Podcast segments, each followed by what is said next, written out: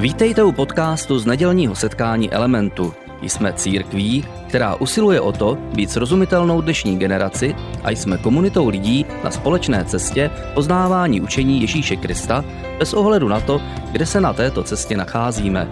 Doufáme, že dnešní přednáška bude pro vás užitečná.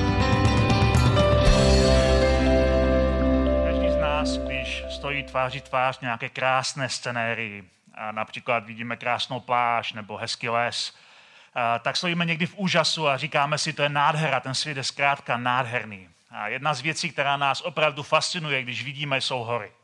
A my jsme v tom videu, které jste viděli, tam byl verš ze Žálmu 121, kdy žálmista říkám, přečeme si to znovu ten verš. Pozvedám své oči k horám, odkud mi přijde pomoc. Pomoc mi přichází od hospodina, který učinil nebesa a zemi. Ten verš evokuje, že v historii lidé vždycky se dívali na hory jako na speciální místo, protože každá hora je jedinečný originál. Každá hora je jiná, každá hora vypráví jiný příběh.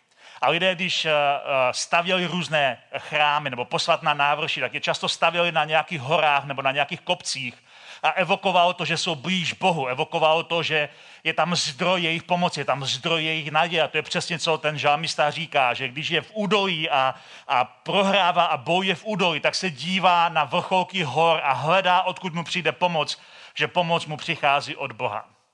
A já si uvědomuji, že když jsem eh, před eh, nedávnem četl Bibli, tak jsem si uvědomil, že spousta biblických příběhů v té židovské části Bible, které říkáme Starý zákon, i v té křesťanské části Bible, které říkáme někdy Nový zákon, tak spousta těch příběhů se odehrává na vrcholcích hor. Že spousta těch příběhů, těch důležitých, formativních příběhů našich biblických hrdinů se odehrává na, vrchol, na vrcholcích hor. A zaujalo mě to. My jsme v tom prvním dílu Mountaintop Experience mluvili o těch příbězích z židovské části Bible, které se odehrávaly na vrcholcích hor. A ve zbytku série se budeme dívat na důležitá místa Ježíšova příběhu, na jeho příběh na vrcholcích hor, co se od nich můžeme naučit. Protože zdá se, jakoby formativní momenty biblických hrdinů potřebovali perspektivu hor. Když jsme na vrcholcích hor, nejsme jenom blíž Bohu, ale zároveň máme jinou perspektivu. Vidíme, co se děje v údolí, co se děje ve světě jinak, když jsme nahoře, než když jsme dole. A tak se zdá, že dějiny Boha a jeho lidu jsou cestou po vrcholcích hor, kde zakoušíme různé proměny, výzvy a požehnání a také pokušení, strasti a bolesti. Je to cesta, kde se učíme přiblížit se Bohu a kde se učíme, jaké je naše místo v jeho příběhu. A dneska začneme eh, prvním takovým důležitým vrcholem Ježíšova příběhu a tím vrcholem je hora, kterou jsem nazval hora pokušení. Možná vás to překvapuje. Proč se právě dnes bavit o pokušení? Pokušení je něco, co každý z nás zažívá. Pokušení je něco, co každý z nás důvěrně zná. Na různých křižovatkách života stojíme tváří tvář pokušení zkrátit si cestu, nebo stojíme pokušení ulehčit si, nebo stojíme pokušení se rozhodnout nějakým kompromisem. Každý z nás zná pokušení. Je to běžná věc. A i Ježíš zažil pokušení. A důležitá věc pro nás je, že v pokušení najdeme e, nějaké výhody, najdeme tam nějaké požehnání, protože každé pokušení bývá také požehnáním. Každé pokušení bývá požehnáním. A to je jeden z důvodů, proč o tom budeme dneska bavit, protože jak nakonec zjistíte, možná některé věci, které se naučíme z Ježíšova příběhu, se dají stáhnout do naší situace právě tam, kde jsme my dnes. Každé pokušení nejenom je požehnáním, to požehnání spočívá v tom, že každé pokušení odkrývá naše zdroje vlastní identity. Ukazují nám, z čeho jsme stvořeni, co je v nás, jaký charakter máme. Každé pokušení odkrývá, kde je zdroj naší pomoci, kde je zdroj naší identity, na čem spočívá naše snaha. A také každé pokušení má potenciál k vítězství. A to vítězství spočívá v tom, že nalezneme nový zdroj své identity. Že nalezneme lepší příběh, který můžeme psát a že najdeme v tom příběhu lepší místo, které můžeme hrát. A o tom budeme mluvit v této dnešní první části těch Ježíšových hor. Jde o to, že v sásce je mnohem víc než jenom ten konkrétní moment pokušení. V sásce jde o to, jaký příběh píšeme a jakou roli v tom příběhu nakonec budeme hrát. Pokušení na první pohled se zdá, že je ospravedlnitelné. Stojíme v situaci, kdy a, například jsme pokušení si ulehčit cestu, protože je na nás zvenčí příliš velký tlak. A je to pochopitelné. Ale když se naučíme zvítězit v okamžicích pokušení a začneme psát lepší příběh, z dlouhodobého hlediska a v dlouhodobém horizontu náš život bude mít úplně jiné grády a dojde do úplně jiného cíle. Pojďme se tedy podívat na Ježíšův příběh, co se z něho můžeme naučit a pak se podíváme na to, jak to funguje pro nás dnes. Ježíšův příběh v evangelích, popsaný ve čtyřech evangelích na začátku té křesťanské části Bible, které, které říkáme Nový zákon, tak ten příběh popisuje, že byly takové tři velmi rychlé sekvence na začátku Ježíšova veřejného působení. A tím, tou první bylo, že Ježíš byl pokřtěný Janem Křtitelem. Pak byl pokoušený ďáblem a pak začíná svoji službu lidem. Všechny tyhle ty tři věci jdou rychle za sebou a mají všechny svůj význam. Jeho křest, Ježíšův křest, byla forma jeho identity. My čteme v Evangeliu, že při křtu se z nebe ozval hlas, který řekl, ty jsi můj milovaný syn. To je zdroj Ježíšovy identity. Je milovaný syn svého otce Boha. Je milovaný syn, je to zdroj jeho identity. Jak uvidíme, tak později přesně na to bude ďábel nejvíc útočit jeho služba lidem vycházela z jeho identity, protože je boží syn, proto eh, mu záleží na lidech a slouží lidem, pomáhá jim tam, kde jsou, v jejich potřebách. Pokušení, tyhle dva momenty, Ježíšova identita a Ježíšova služba, pokušení tyhle dva momenty spojuje dohromady a proto je důležité, i když někdy máme tendenci ho rychle přeskočit, protože my sami jsme pokoušení. Pointa je, že Ježíš protože v pokušení dokázal obstát, tak nám dokáže dát sílu a dokáže s námi mít slitování a laskavost v našich vlastních pokušení. A proto se od něho můžeme hodně naučit. To slovo pokušení samotné může znamenat dvě různé věci. Ta první zní, zní neutrálně, dokonce pozitivně, ta druhá zní velmi negativně. Může znamenat otestování něčeho, test, a může také znamenat svod, když nás někdo svádí. A tyhle dvě věci jsou Uh, oboje jiné, můžeme testovat, každý z nás testuje různé věci. Například tohleto živé vysílání, které právě teď děláme, jsme tady několik dní ladili a testovali. Uh, test je naprosto normální. Testujeme to, co funguje, to, co nefunguje. Je to zcela běžná situace. Je to neutrální situace, morálně neutrální.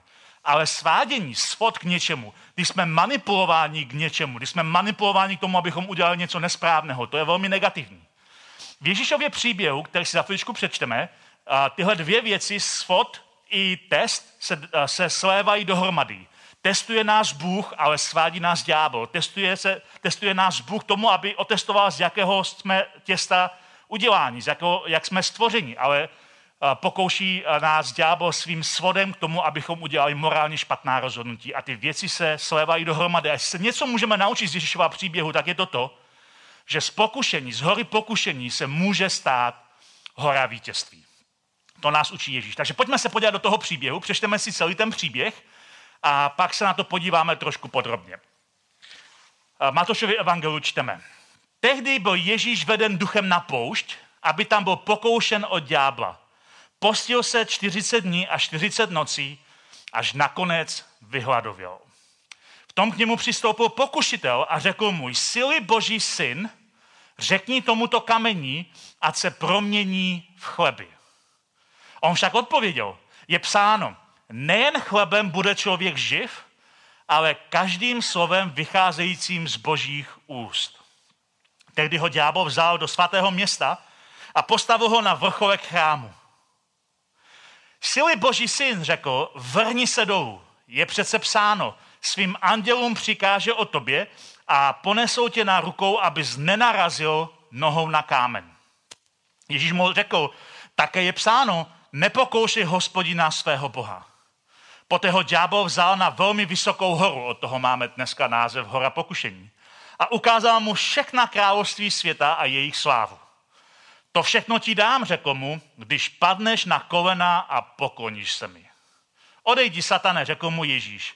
Je přece psáno, hospodinu svému bohu se budeš klanět a jemu jedinému sloužit.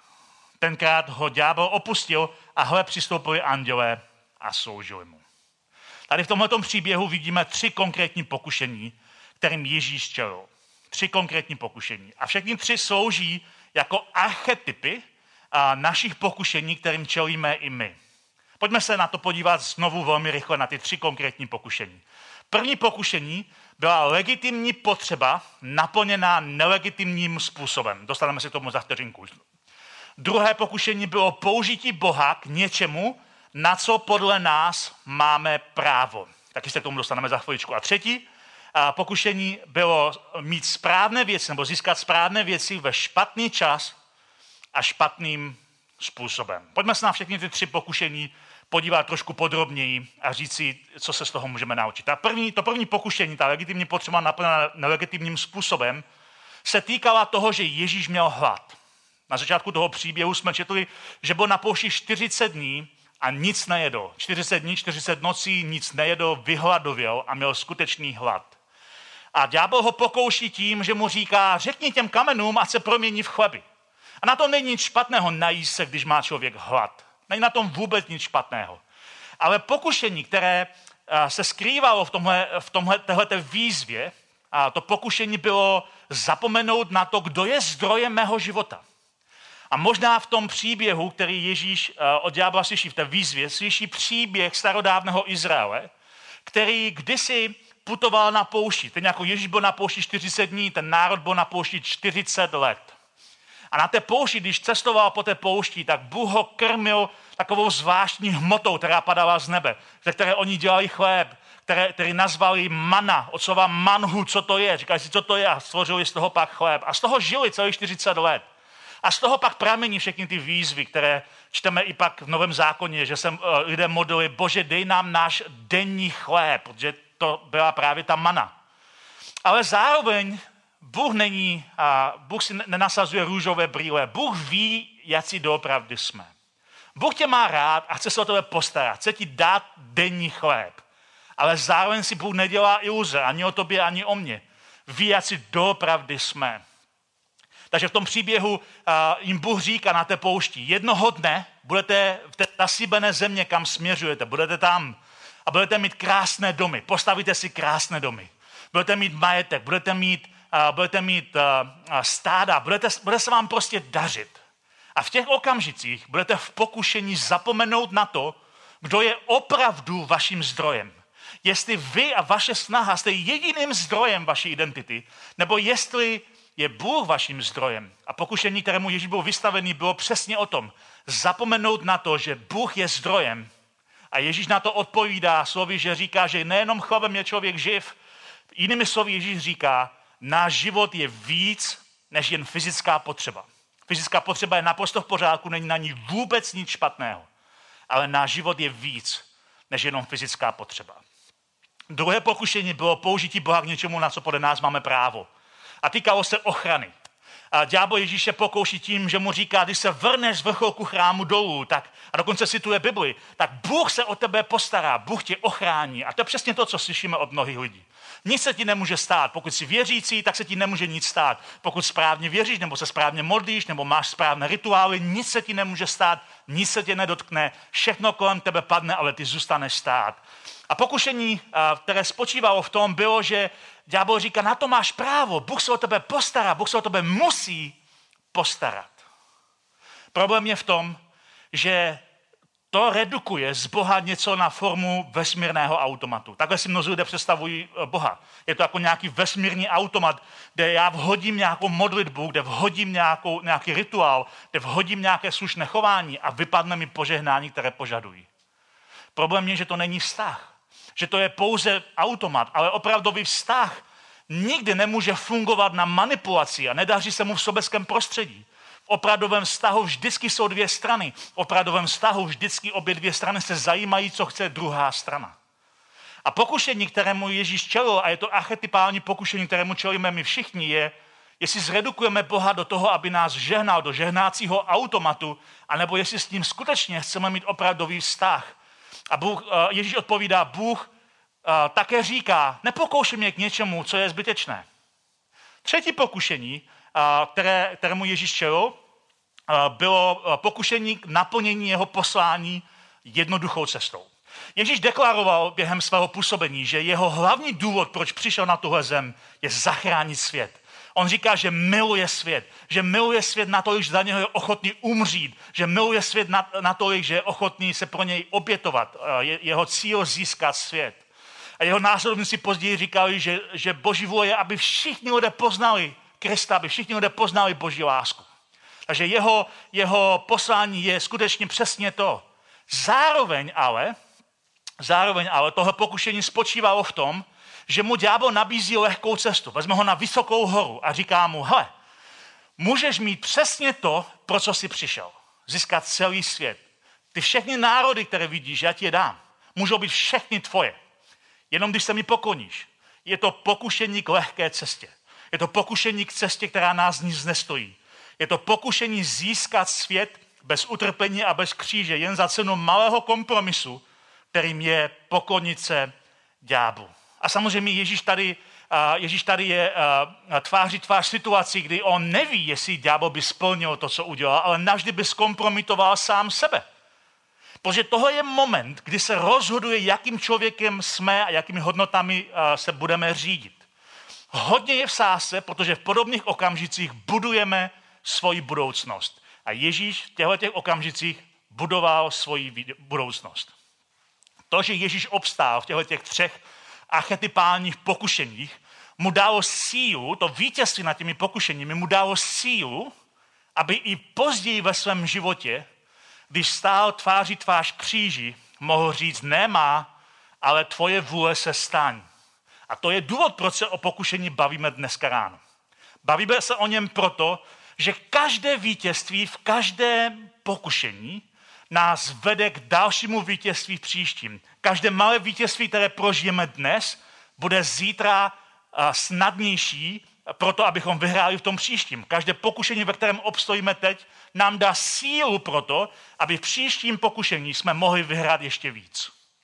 A teď se nám to hodí pro tuhle situaci, ve které jsme.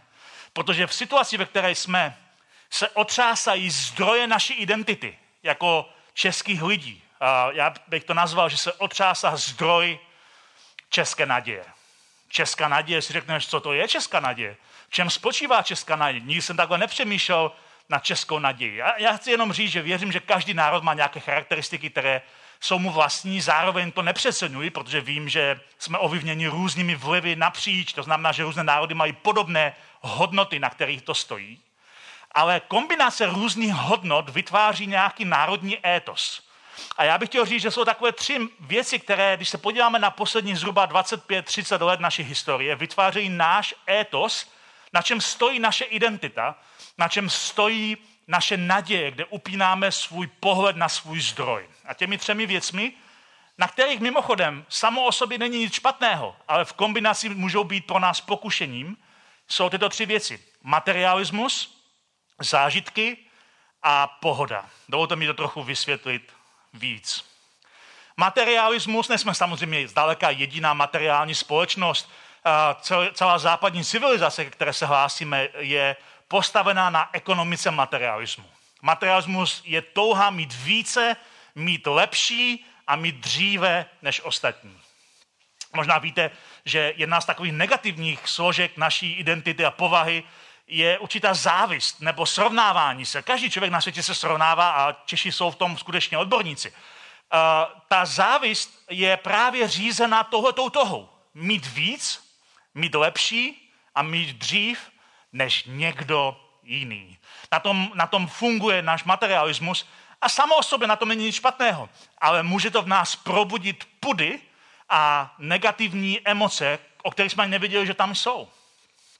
Zážitky, každý z nás má rád nějaké zážitky a my nejsme toho výjimkou. Máme rádi zážitky, rádi zažíváme nové věci, cestujeme na nová místa, poznáváme nové lidi, zažíváme adrenalin, zažíváme něco pozitivního.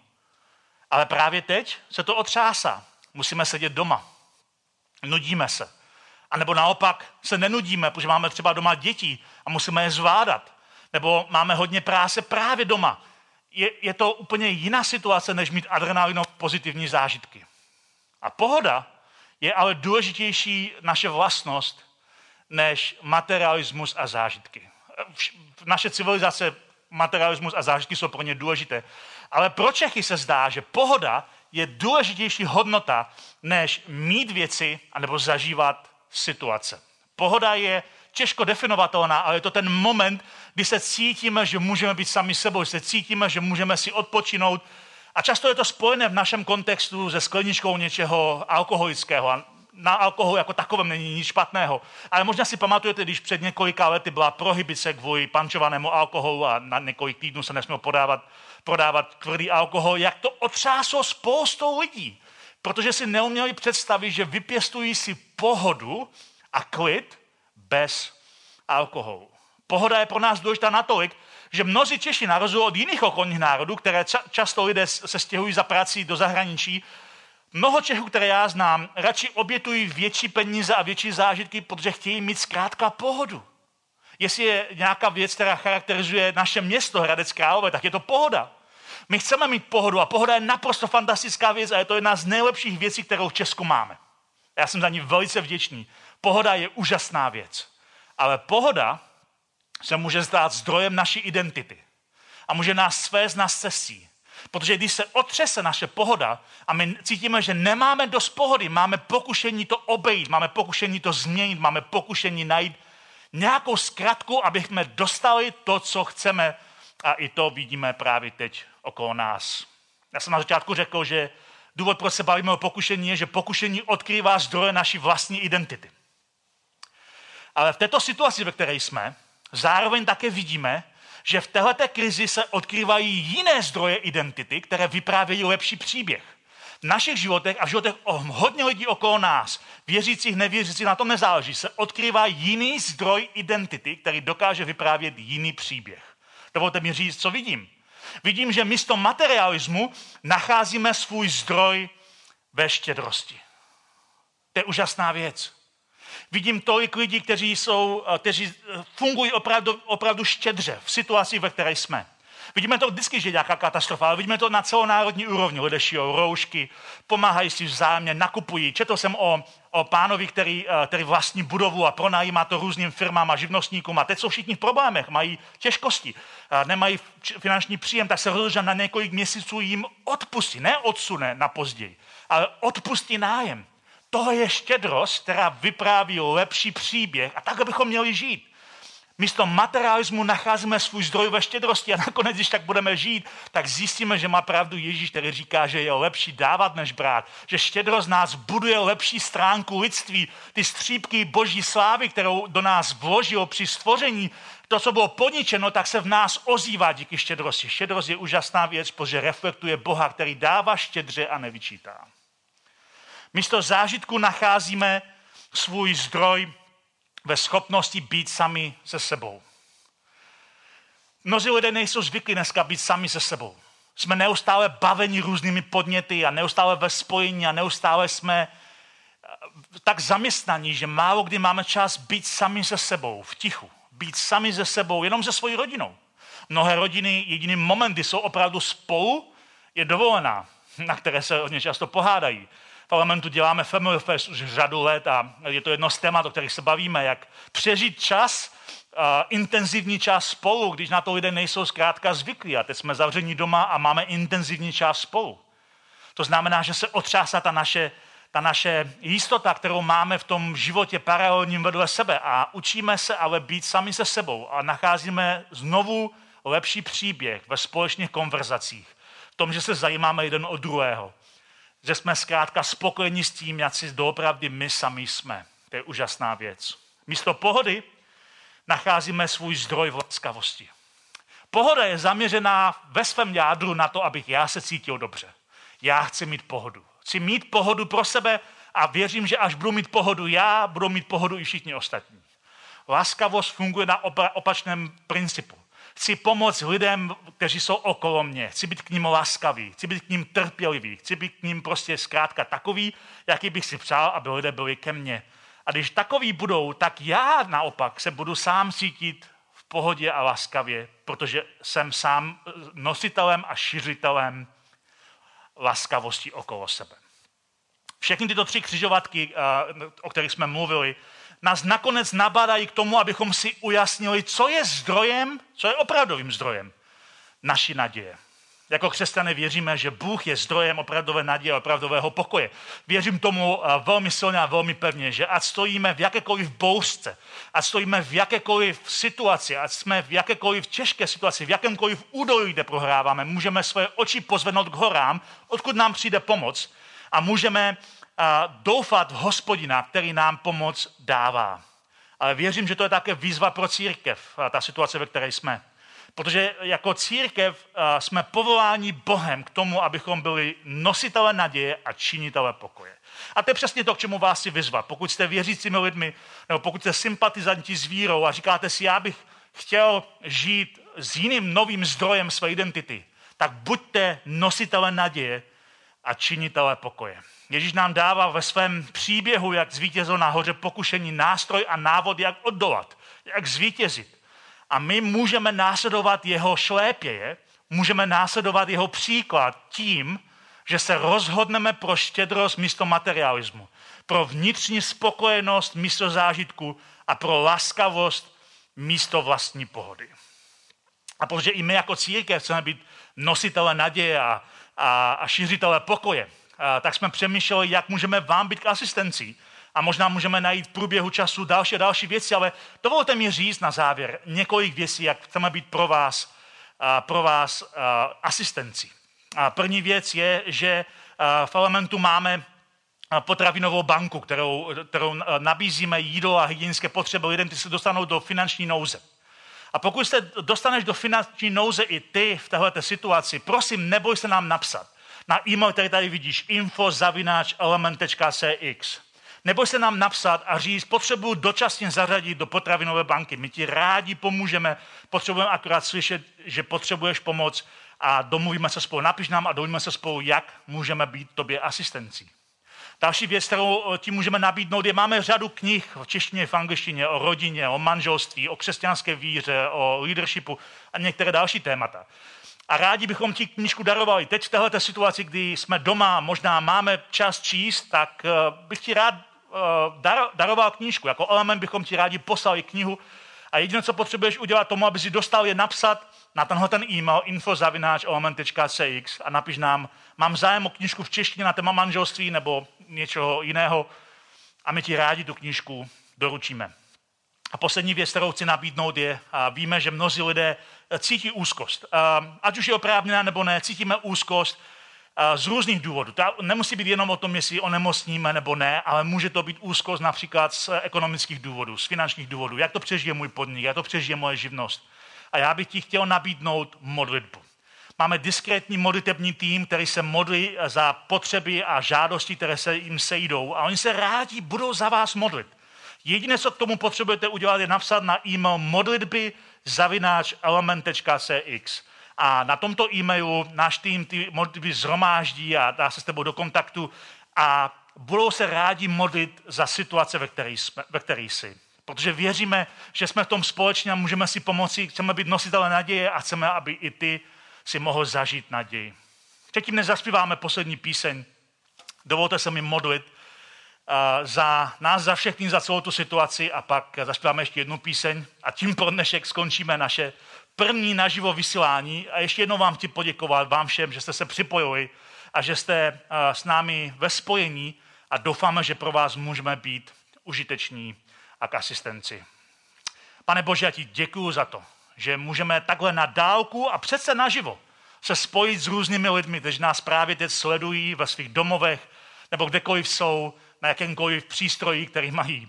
A já ti děkuji za to, že ty jsi někdo, kdo nám dává vítězství že nám dáváš vítězství v pokušení, že nám dáváš vítězství v situacích, kdy jsme v údolí a prohráváme, když kolem nás zůří elementy, když kolem nás zůří různé bouřky, ty jsi ten, který nám dává sílu, který nám dáváš vítězství a který nám dáváš směr. A já se modlím o to, aby každý náš posluchač, který nás právě teď sleduje, mohl prožívat tvůj pokoj a tvoji naději. Já se modlím za tvůj pokoj a tvoji naději. A modlím se za to, abychom v těch křižovatkách, ve kterých stojíme, kdy se otřásá naše vlastní identita, mohli nacházet zdroj lepšího příběhu, lepší naděje a mohli v té naději a v tom lepším příběhu najít lepší roli, kterou budeme hrát. Já se modlím o to, aby si požehnal každého, kdo to poslouchá a děkuji ti za to, že jsi dneska tady s námi I když na dálku, tak přece jenom naživo.